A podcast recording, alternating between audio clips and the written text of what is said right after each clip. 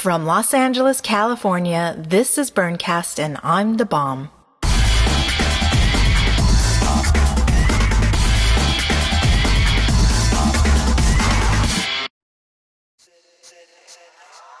Happy Tutu Tuesday and welcome to Burncast. In today's episode, we'll speak to Maldoror and Liz, two of the folks behind Camp Fandango. In this recording, we'll hear an excerpt from the Piss Clear article that was published prior to Paul Addis's torching of the man. Coincidentally, it foreshadows events to follow and caused the publication to reconsider releasing the paper, even though the articles were written way in advance of the Burning Man event. Before we begin, the Burncast Community Bulletin Board.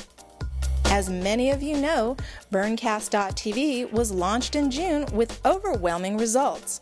Burncast.tv, like the Burning Man audio podcast, aims to spread the flames about the art, culture, and community of Burning Man.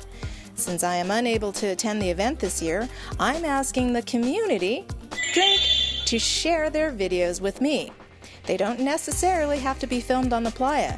They can be at Burning Man related events or demos of what you're working on, or even everything you're doing to prepare for this year's burn.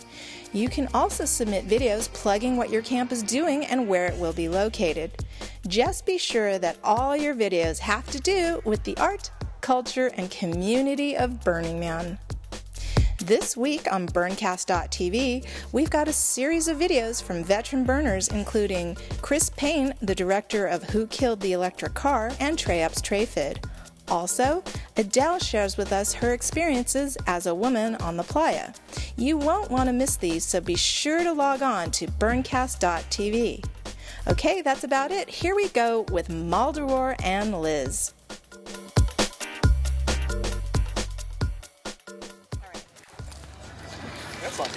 Oh, oh, I'm fine. It's not long.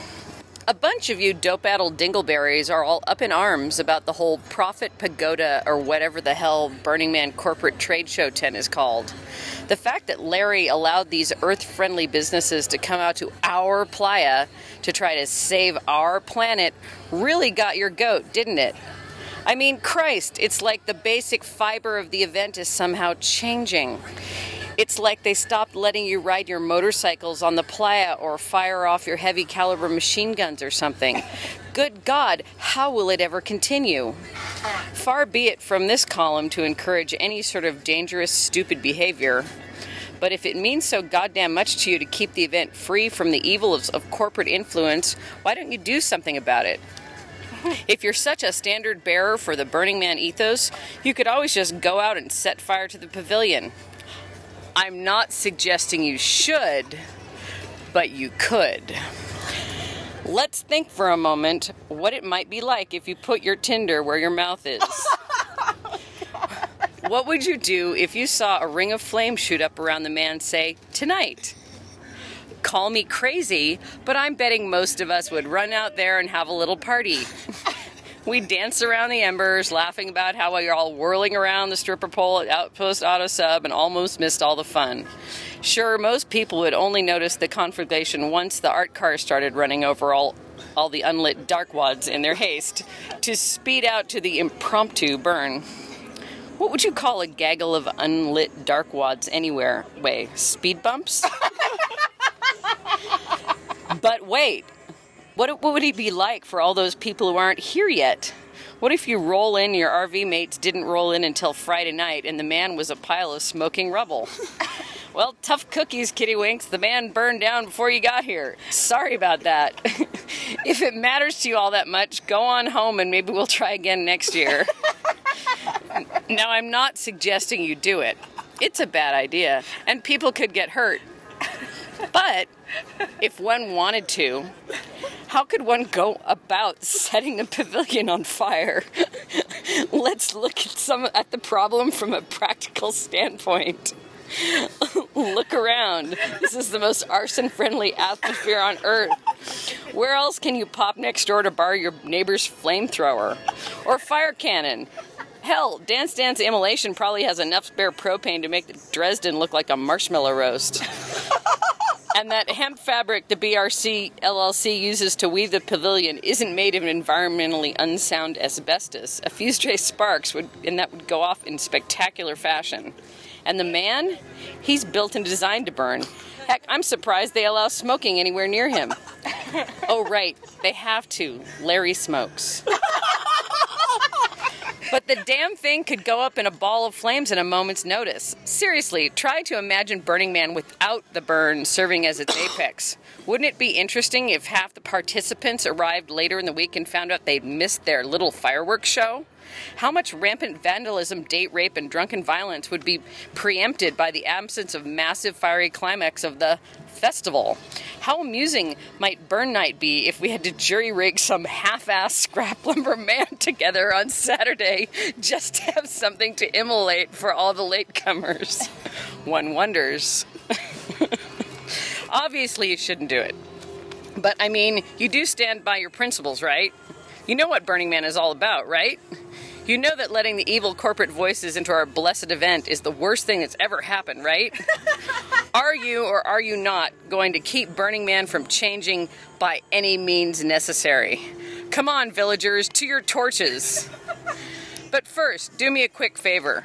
Go out to the pavilion and talk to some of those people. Look somebody in the eye who is earnestly trying to make a difference with his life and his livelihood. Somebody who's to, trying to create a product to improve the planet and maybe save us all from living in fucking water world. And if you still want to go out and set fire to his stall, hell, I'll lend you a match. And that was, what's your name? Liz, the Lady Maris of Fandango. And then you are the wife of Maldor. I am the wife of Maldoror, it's true. Okay. Thank you very much. Thanks. Has, have you got any feedback yet from it? No, it just came out this morning. So, There was some question whether we were going to run it because of that? because the, we're like we had we had to run back and reread it. Like, oh fuck, what, what did I say? So, um, I was pretty careful to say you really shouldn't, but if you did, well, do you want to comment on, on what you think of that? I don't know if I have an opinion. That's an interesting soundbite. What do you mean? Well, I mean, personally, I think it's hilarious. but I mean, I'm sorry, SB, the guy who built it's camping over over there in our camp, and you know, a bunch of people I know put a lot of work into building the fucking thing. You know, to give something back to their community. Drink. Shit, I'm out of beer. Here, here, you know. Wait, where's the wine? Wait, Wait. The wheels of journalism stop.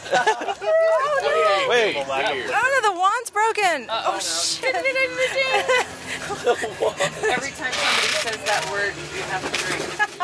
what word is that? Budweiser. God damn What it. word? Community. Drink. Drink. All right, we have a broken wand, folks. No, no.